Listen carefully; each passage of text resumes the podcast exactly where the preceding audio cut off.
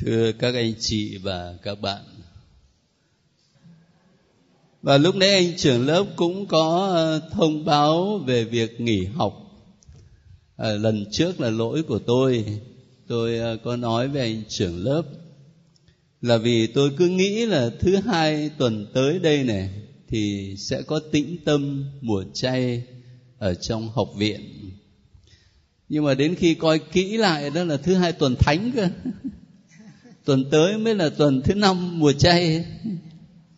Thế cho nên là thứ năm tới chúng ta cứ đi học bình thường. À.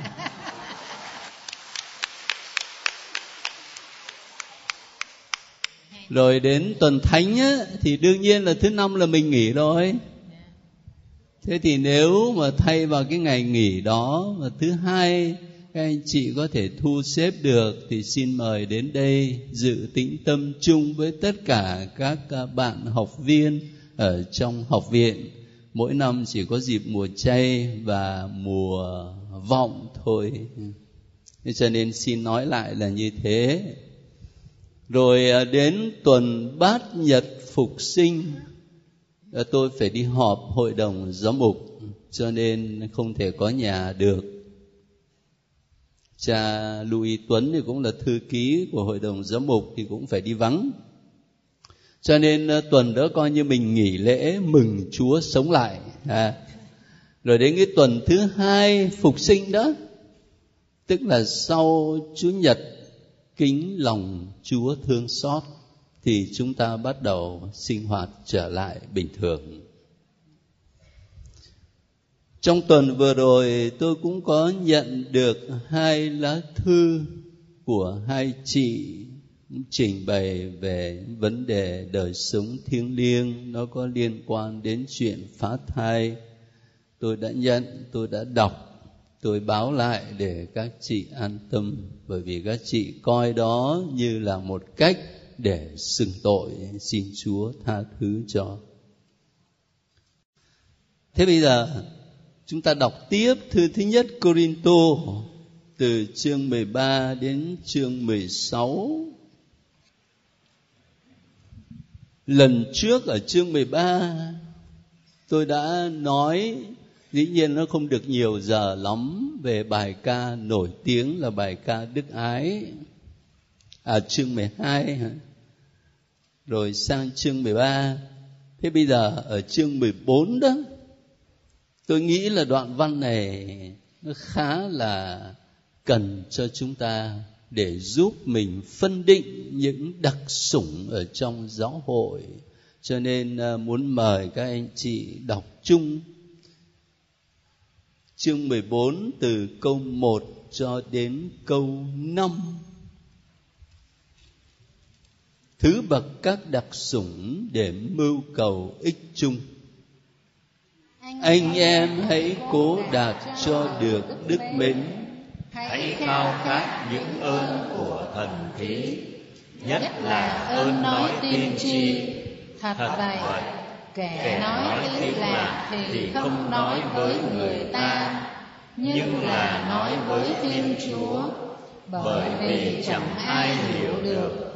nhờ thần khí kẻ ấy nói ra những điều nhiệm màu còn người nói tiên tri thì nói với người ta để xây dựng để khích lệ và an ủi.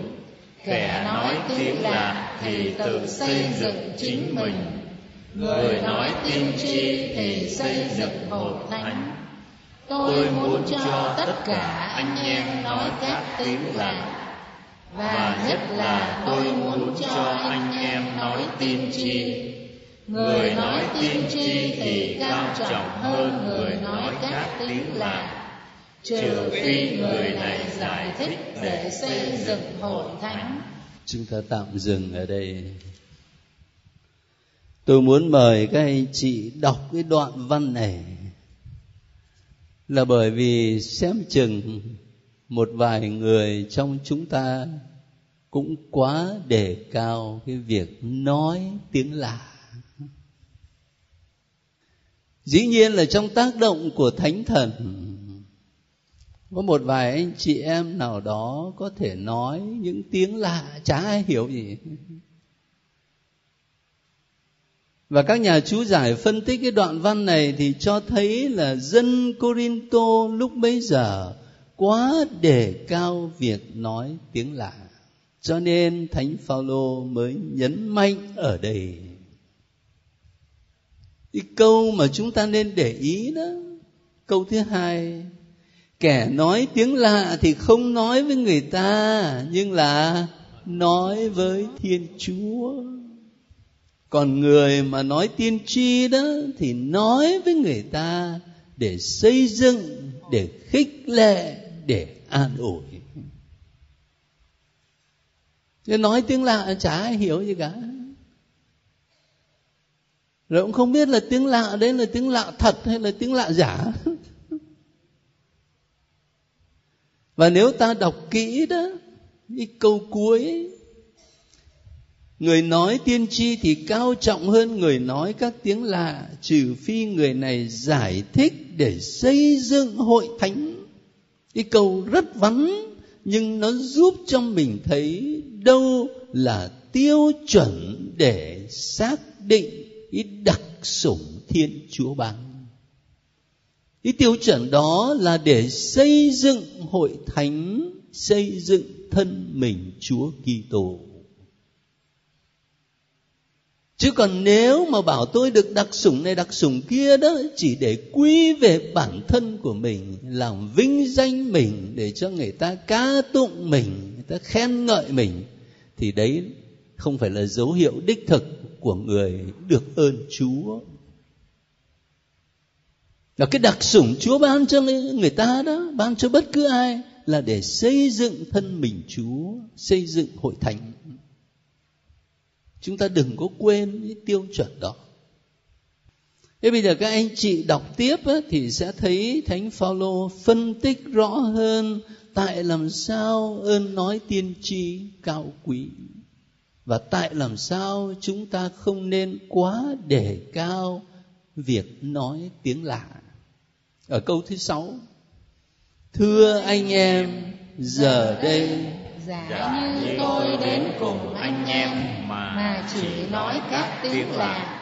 Giả như lời nói của tôi không đem lại cho anh em một mặc khải một sự hiểu biết hay không phải là một lời tiên tri một lời giáo huấn thì nào có ích gì cho anh em?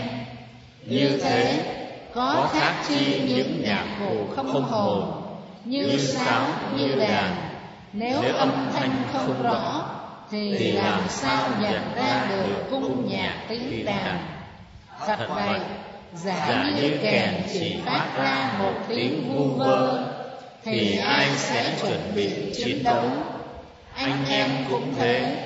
Nếu miệng lưỡi anh em chẳng nói những lời có thể hiểu được thì làm sao người ta biết điều anh em nói? anh, em chỉ nói bông lông thôi. trong thiên hạ có rất nhiều thứ ngôn ngữ nhưng không có thứ nào là vô nghĩa. vậy nếu tôi không biết giá trị của ngôn ngữ thì tôi sẽ là kẻ man dã đối với người nói. và người nói là kẻ man dã đối với tôi. anh em cũng vậy. vì khao khát những ơn của thần khí. anh em hãy tìm kiếm để được dồi dào các ân huệ đó. nhằm xây dựng hội thánh. Chúng ta ngừng ở đây. Cái thánh phaolô phân tích cho mình thấy Lấy cái ví dụ cụ thể. Bây giờ một người ngoại quốc người ta đến đây, người ta nói với mình bằng cái tiếng mẹ đẻ của người ta, tiếng campuchia chẳng hạn, tiếng lào chẳng hạn. Cả lớp mấy trăm người như thế này, chả ai hiểu gì. Anh chị có bao giờ tưởng tượng là mình ờ, đi dự một cái hội nghị mà mình cứ ngồi đó cả tiếng, cả hai tiếng đồng hồ mà mình không hiểu gì hết không? Lúc đấy mình mới thấy thương những người nước ngoài mà người ta đến đây, người ta làm việc, là người công giáo, người ta phải đi lễ người ta chả hiểu gì cả. Vậy cho nên chúng ta mới phải cố gắng có ít nhất là lễ bằng những thứ tiếng thông dụng như là tiếng anh, như là tiếng pháp chẳng hạn. Rồi hàn quốc thì cũng phải có linh mục hàn quốc ở đây làm lễ cho người ta. Còn những thành phố lớn ở trên thế giới chẳng hạn như là los angeles, tôi sang đó thì thấy đức hồng y nói với tôi là mỗi chủ nhật trong giáo phận của ngài, thánh lễ được dâng bằng 50 thứ tiếng. Trong đó có cả cái ngôn ngữ không lời cho người câm điếc. Thánh phaolô lấy cái ví dụ rất là cụ thể để giúp cho mình thấy. Bây giờ nói tiếng lạ, mà chả ai ta hiểu gì. Thì làm sao? Cho nên có một câu ngài nói khá là nặng, đó là câu thứ chín đó nếu miệng lưỡi anh em chẳng nói những lời có thể hiểu được, thì làm sao người ta biết điều anh em nói? Anh em chỉ nói bông lông thôi. Bông lông thôi. Rồi ở cuối đoạn văn này, lại một lần nữa, ngài nhấn mạnh đến việc xây dựng hội thánh. Cho nên xin các anh chị, các bạn nhớ, đấy là tiêu chuẩn để chúng ta xác định đặc sủng chúa ban. Mục đích là để xây dựng hội thánh, xây dựng thân mình chúa kitô. Chứ còn nếu tự hào là có đặc sủng này, đặc sủng kia mà thay vì xây dựng hội thánh thì lại chỉ làm cho hội thánh bị tổn thương, đấy không phải là dấu hiệu đúng đắn. À, thế bây giờ chúng ta bước sang chương 15 là chương đặc biệt nói về sự phục sinh. Lúc nãy trong giờ cầu nguyện, các chị hướng dẫn cũng đã chọn một đoạn ngắn để đọc. Bây giờ chúng ta đọc từng phần một. Để trước hết là từ câu 1 cho đến câu 8. Sự kiện phục sinh thưa anh em tôi xin nhắc lại cho anh em tin mừng tôi đã loan báo và anh em đã lãnh nhận cùng đang nắm vững. Nhờ tin mừng đó anh em được cứu thoát. nếu anh em giữ đúng như tôi đã loan báo bằng không thì anh em có tin cũng vô ích. trước hết tôi đã truyền lại cho anh em điều mà chính tôi đã lãnh nhận. Đó là đức kitô đã chết vì tội lỗi chúng ta. Đúng như lời kinh thánh, rồi người đã được mai táng và ngày thứ ba đã trỗi dậy. Đúng như lời kinh thánh, người đã hiện ra với ông kê pha rồi với nhóm mười hai. Sau đó người đã hiện ra với hơn 500 anh em một lượt.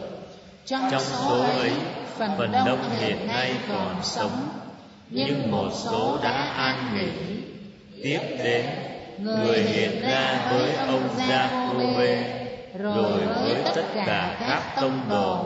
Sau hết, người cũng đã hiện ra với tôi là kẻ chẳng khác nào một đứa trẻ sinh non khi nói đến sự phục sinh của Chúa Giêsu. Chúng ta phải phân biệt phân biệt chứ không tách biệt. Phân biệt hai điều. Một, phục sinh như là một sự kiện lịch sử. Và hai, phục sinh như là một mầu nhiệm. Phải có cả hai. Nếu không quan tâm đến phục sinh như là một sự kiện đã xảy ra, thì hóa ra cái niềm tin của các anh chị và tôi vào Chúa phục sinh, người ta có thể bảo giống như là trẻ con nó tin là có ông tiên với bà tiên. Nhưng mà nếu chỉ ngưng ngưng phục sinh như là một sự kiện về mặt lịch sử mà không quan tâm đến phục sinh như là một mầu nhiệm, thì chúng ta chưa đi sâu vào trong nội dung của biến cố phục sinh.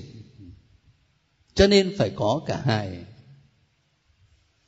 Thế thì ở đây, thánh phaolô nhấn mạnh với chúng ta bốn yếu tố chính mà có khi đọc lướt qua các anh chị không có để ý có ngay ở trong bản văn, nhưng mà mình đọc lướt qua, mình không có để ý. Bốn yếu tố chính. Thứ nhất đó Chúa Kitô đã chết. Nhưng mà ngài không chỉ nói đã chết như là một sự kiện và ngài nói đã chết vì tội lỗi chúng ta. Thứ nhất là như vậy. Thứ hai là gì? Chúa kitô đã được mai táng. Nghĩa là làm sao? Nghĩa là chết thật. Đã được mai táng. Chết thật. Bởi vì đã từng có người giải thích là ông ấy chưa chết. Ông ấy chỉ bất tỉnh thôi. Sau đó ông tỉnh lại.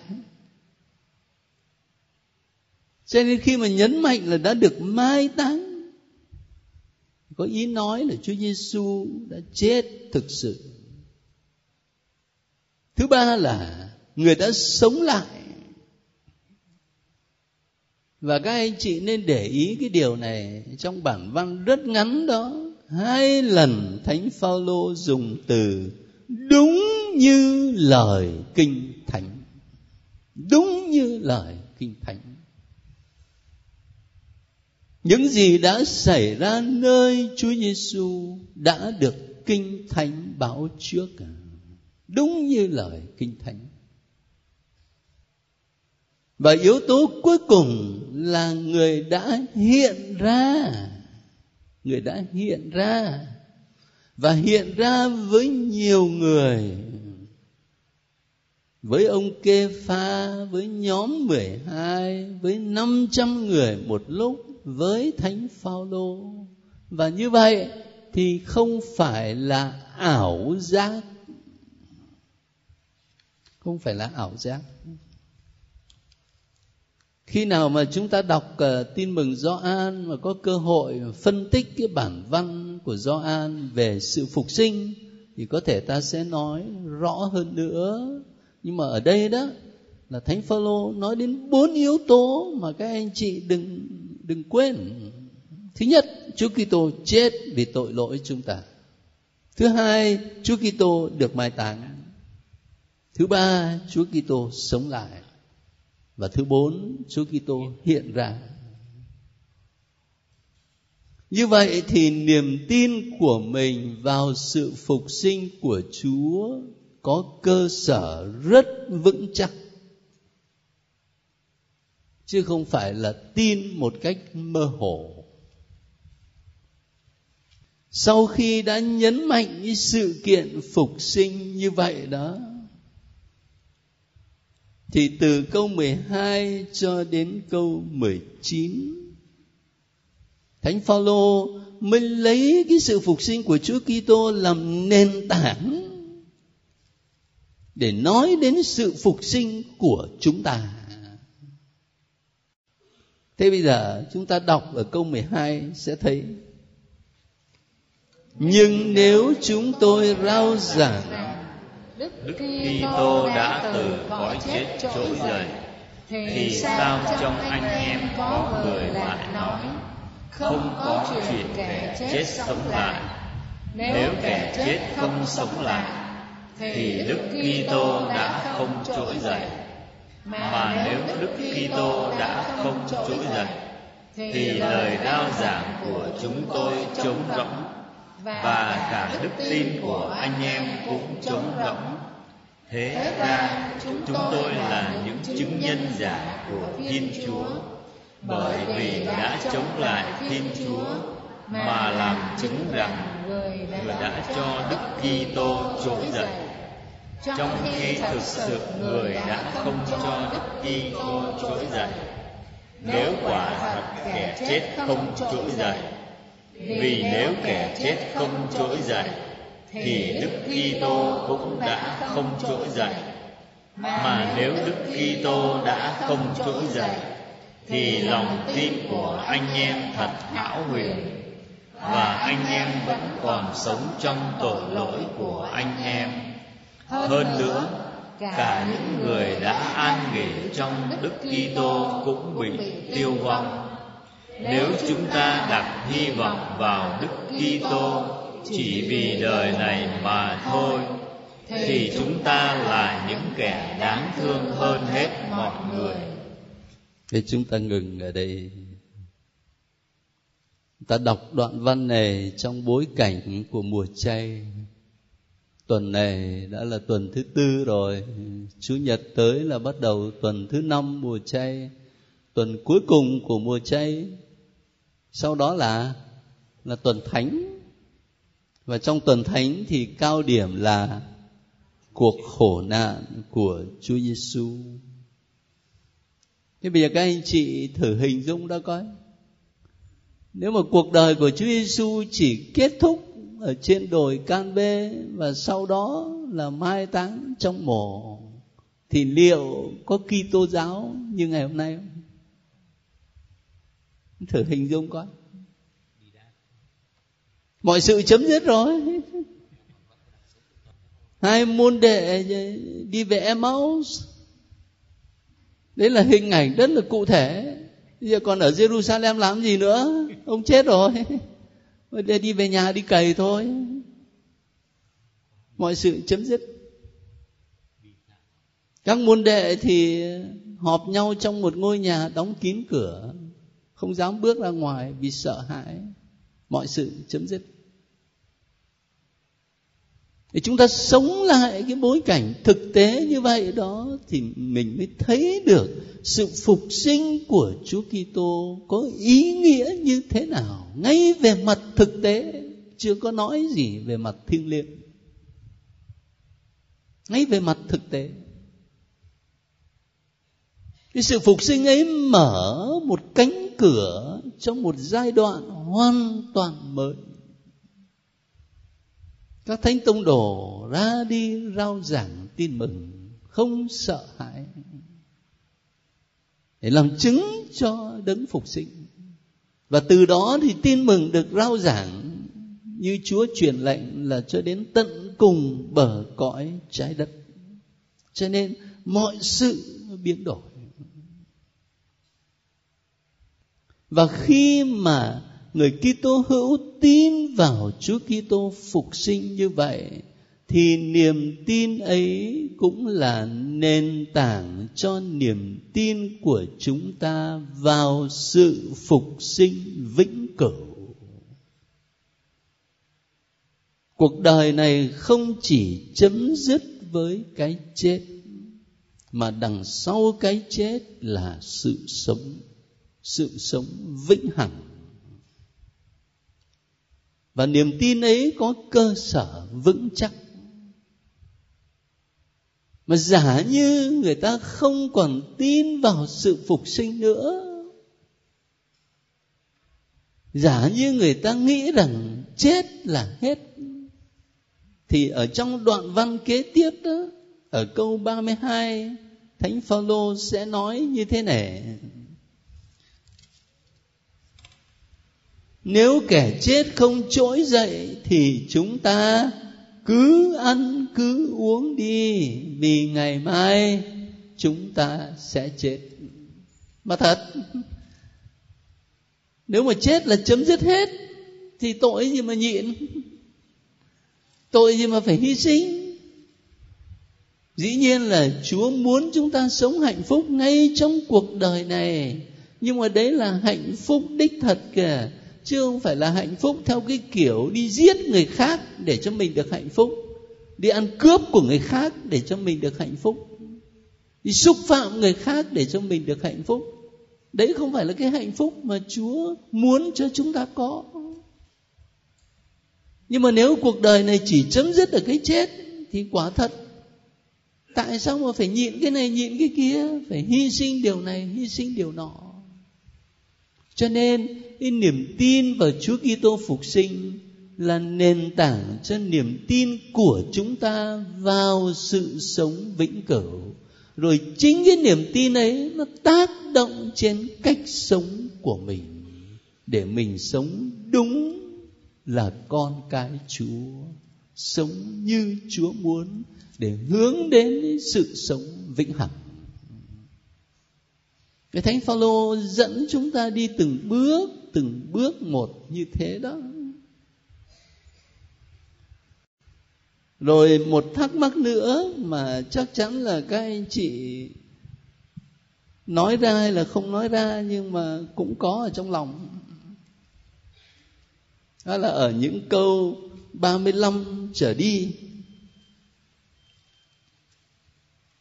Tôi mời các anh chị đọc câu 35 cho đến ờ, câu 44 đi về cách thức kẻ chết sống lại.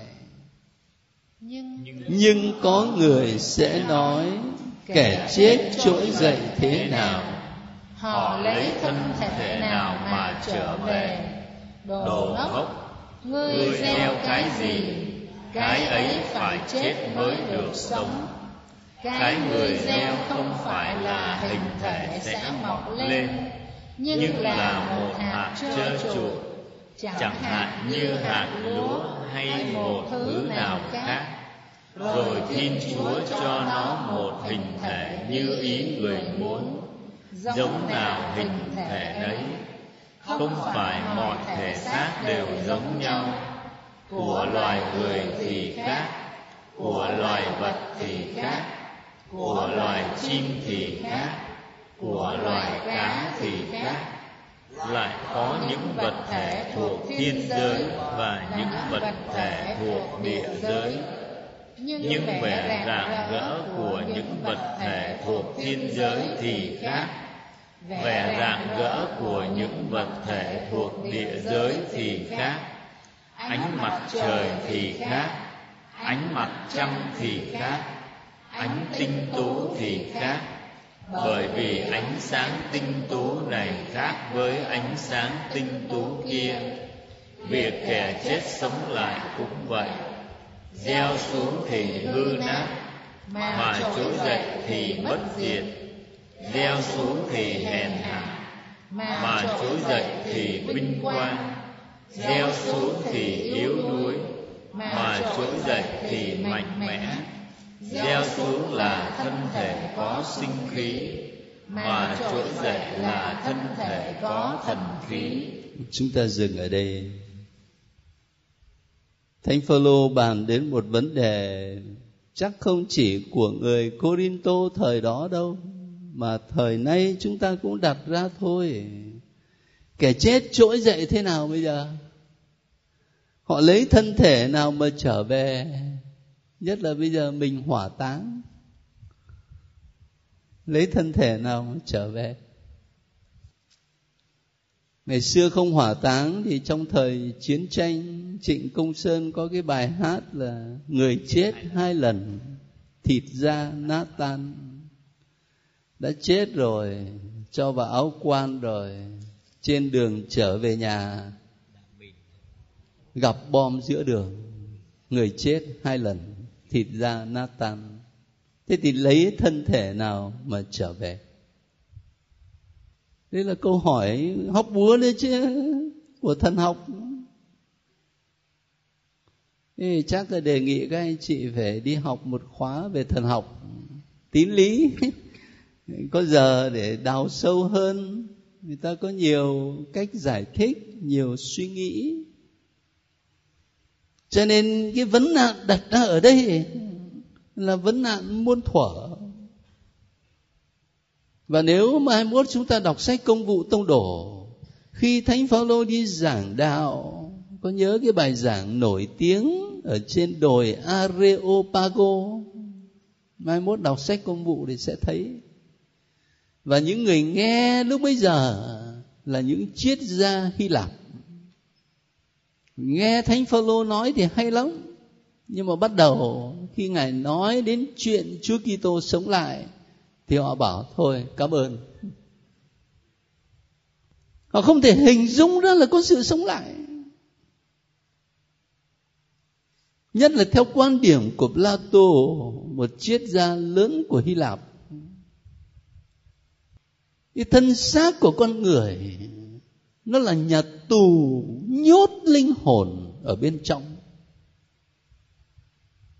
Cho nên linh hồn phải tìm cách để thoát ra khỏi cái nhà tù đấy.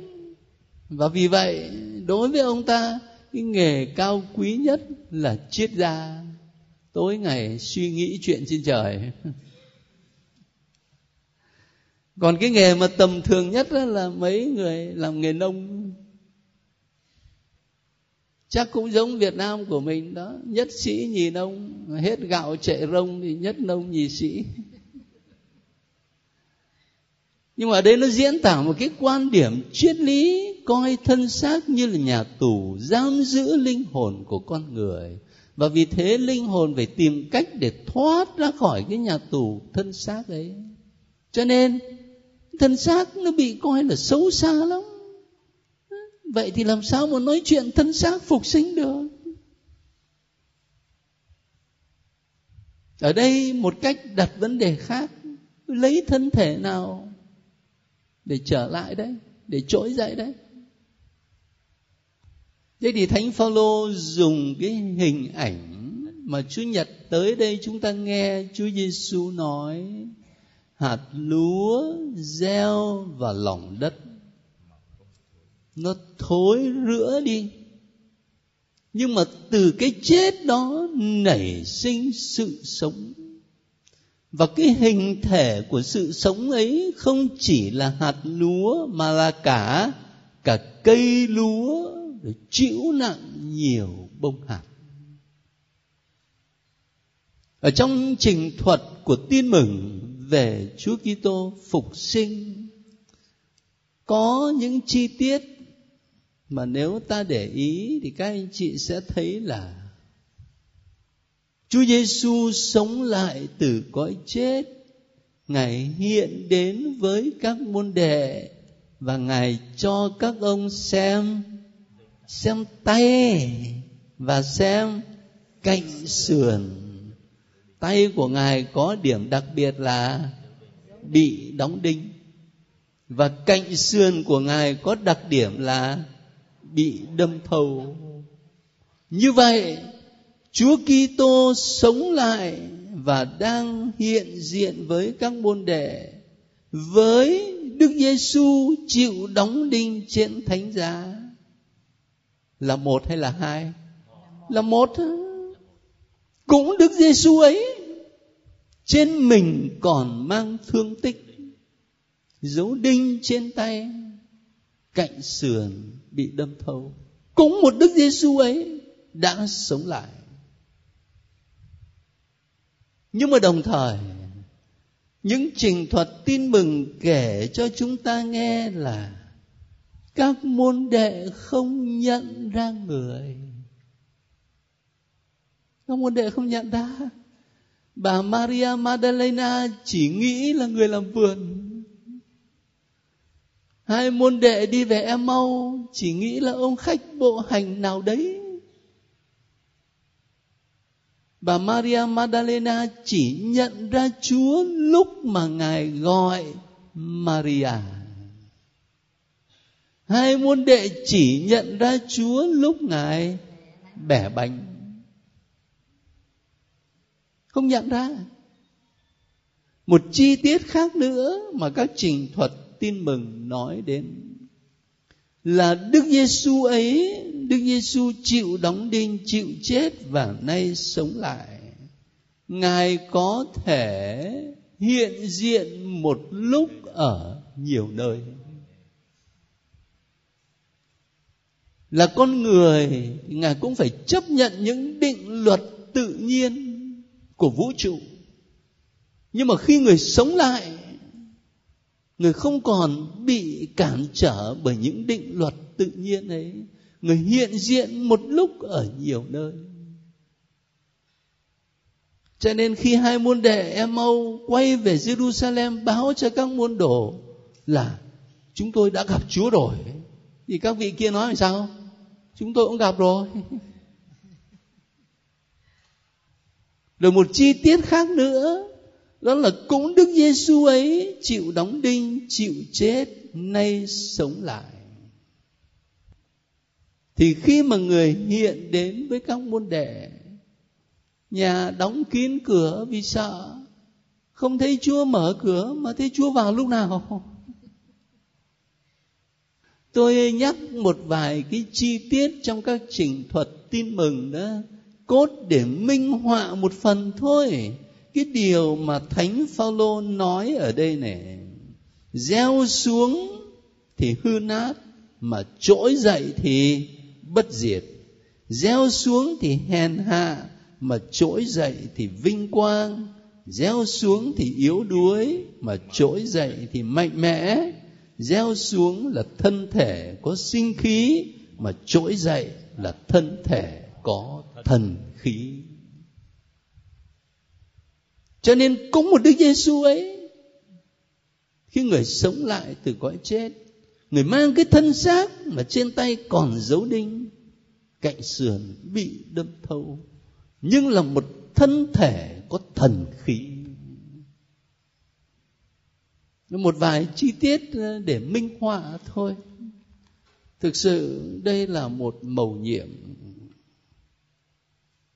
mà chắc chúng ta không bao giờ hiểu thấu. Và lúc mà chúa cho chúng ta hiểu thấu thì chắc là mình không nói với ai được nữa. Chắc lúc ấy chỉ có nói với chúa với các thiên thần, nhưng không nói với ai được nữa. Thực sự là một mầu nhiệm. Nhưng mà những gì mà thánh phaolô gợi ý ra ở đây đó, để giúp cho mình ờ, thấy niềm tin đó tuy là mình không thể hiểu thấu về mặt lý trí tự nhiên, nhưng là một niềm tin có cơ sở rất là vững vàng. Thế thì trong bối cảnh của mùa chay mà ta đọc thư thứ nhất Corinto này ở chương 15 ờ, cũng là một cách để giúp cho ta đi vào trong cuộc khổ nạn của Chúa Giêsu không phải là với cái nhìn bi quan bởi vì thấy chỉ có cái chết thôi chỉ có đau khổ chỉ có thập giá mà trái lại. Nhìn tất cả những đau khổ và thập giá ấy trong ánh sáng của phục sinh của sự sống lại. Thế còn những thắc mắc mà hôm nay tôi mới thấy ở trên ờ, bàn làm việc đây xin cho tôi khất đến tuần sau tôi sẽ trả lời. Rồi à, như vậy đó là trong tuần tới này chúng ta đọc sách gì? Thứ thứ hai Corinto. Chương 1 cho đến chương 7